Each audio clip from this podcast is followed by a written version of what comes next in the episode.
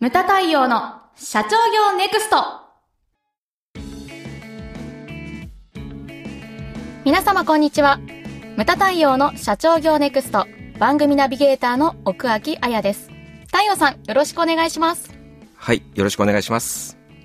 はい、では14回目のテーマでございますが、えーお客様のストレスに敏感になれとはいいうことですが、そうなんですね。はい。これはですね、うんまあ、あの、第2話でですね、自分の業界をもう一度見直すとえええいうテーマで、えはい。確かですね、こう病院の、まあ、話をしたと思うんですね。あの整骨院ですかね。そうです、そうですベ。ッドの数で売り上げの限界が決まるといそううおなんです話。よく覚えていらっしゃいますね。さすが、あやちゃん、頭がいいですね。いえいで、あの、昨日からですね、えはい。あの私も無門塾第9期というのが新しくスタートしまして、ええはい。でまあこれはどういうものかって言ったら15社限定で、ええ。まあ、自社の中にこう事業発展計画書うん。をこう作成していただくというですね、15社限定の、まあ、少人数制の塾なんですけれども、それをですね、まあ、指導してると、はい。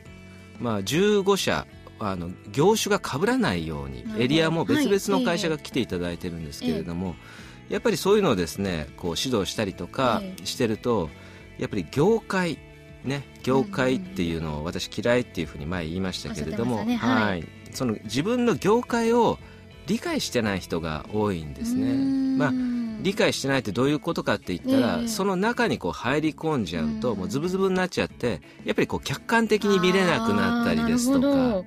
でそういうのに取りつかれてる人ほど、はい。やっぱりこうね無門塾って朝から夕方までやりますんで、ええ。途中お昼休みが入るんですよ、でみんなでこう輪っかになって、うん。まあお昼を食べてて、えでみんな違うこう業種業態集まってるから、はい。結構ですね、うん。あの好き勝手なこと言うんですよみんな。うん。えこういうふうにやればいいじゃんとか、えで素直に聞ける人もいるいるし、やっぱり今言ったように業界っていうのにこう入り込んじゃってる人は、いやうちの業界ではっていうふうなあの言い訳っていうかねうんそういうふうにこう言ってくる人がいるんですね。はい。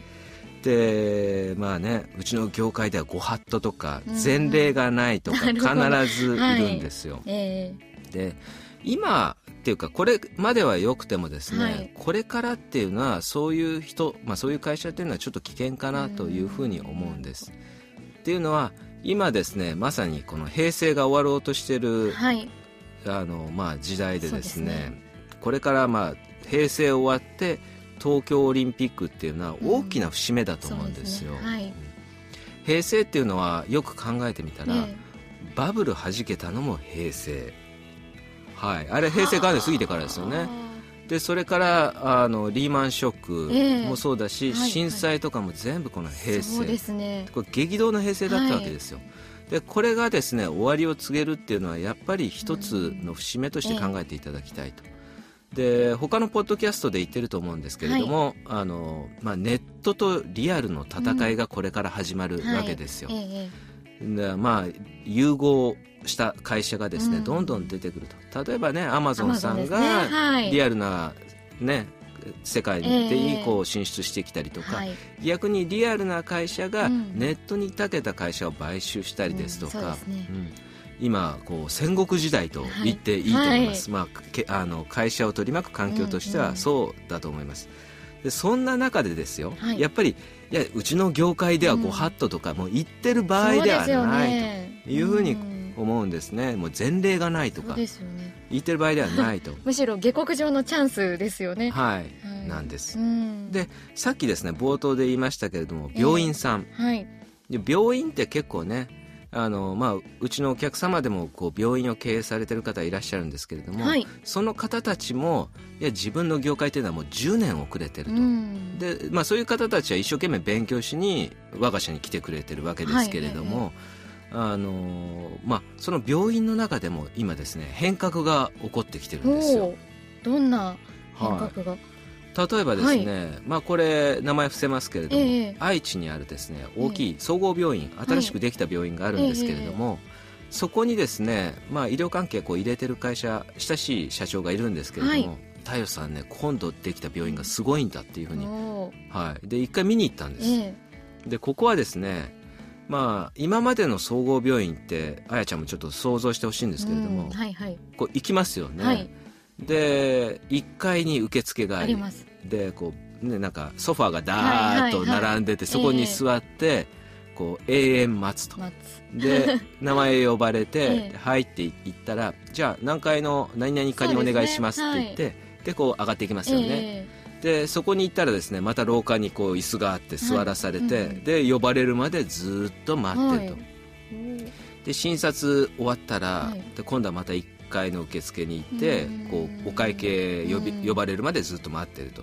これが今までの病院だと思うんですけれども、はい。このですね愛知の新しくできた病院っていうのは、病院の脇に立体駐車場があるんですね、はい。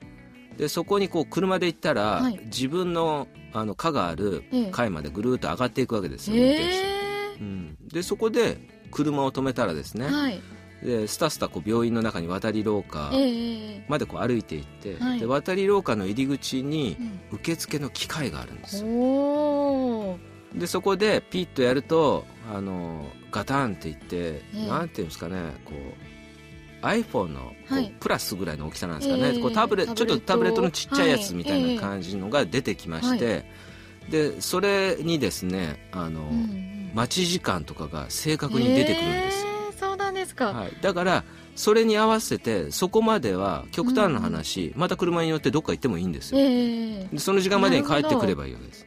ではあ。前の人がちょっと押したとか速くなったっていうのがそこに全部表示されるんですよ、ええ。だからあのちょっと速くなったりええ。早まったりとか遅くなったりとか。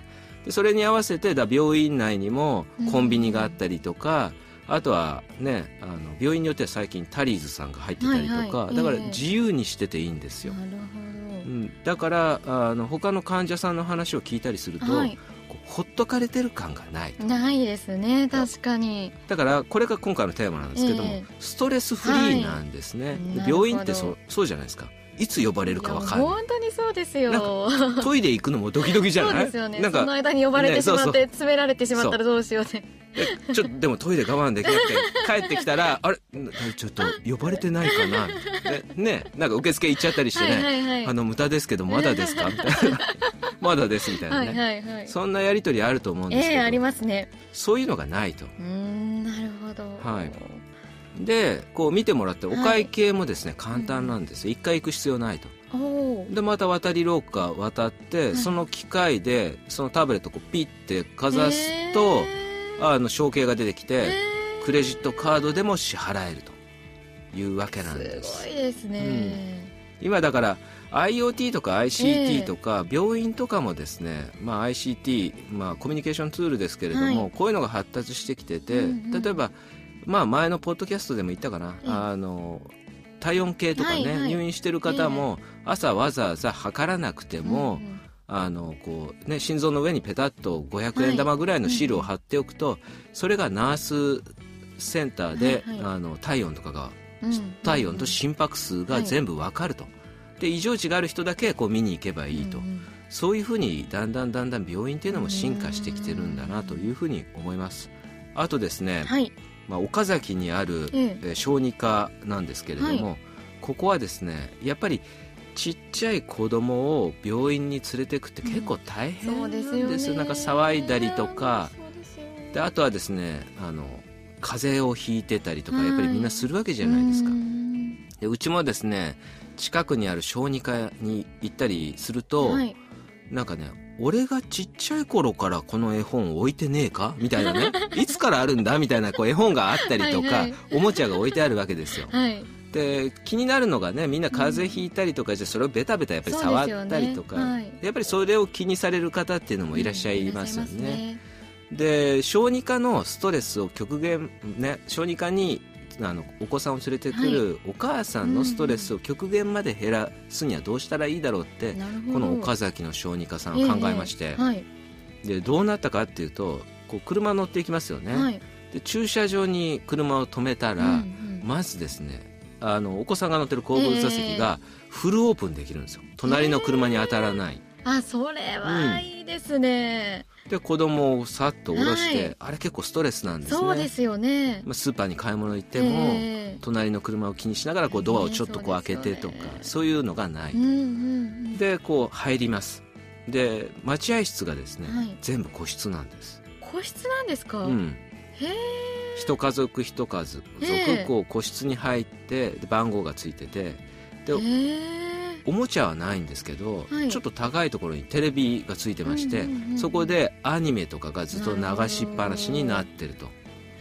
だから子供はこうずっとそれをこう見てると。うんうんで普通の病院だったら小児科だったら呼ばれたらこう先生のとこ行くんですけれども、その小児科はですね逆に先生がその個室を順繰り回っていくんです。よだから動かなくていい、逆転の発想ですね、うん、へえでそこにコンコンって言って先生が入ってきはい。て診察してもらってそれで終わると、あーなるほど、はい、だここはですねものすごいこうやっぱり人気があるらしいです。うちも近所にあったらやっぱりそういう小児科に連れて行きたいなというふうに思います、うちはそこまで神経質でないんだけれども。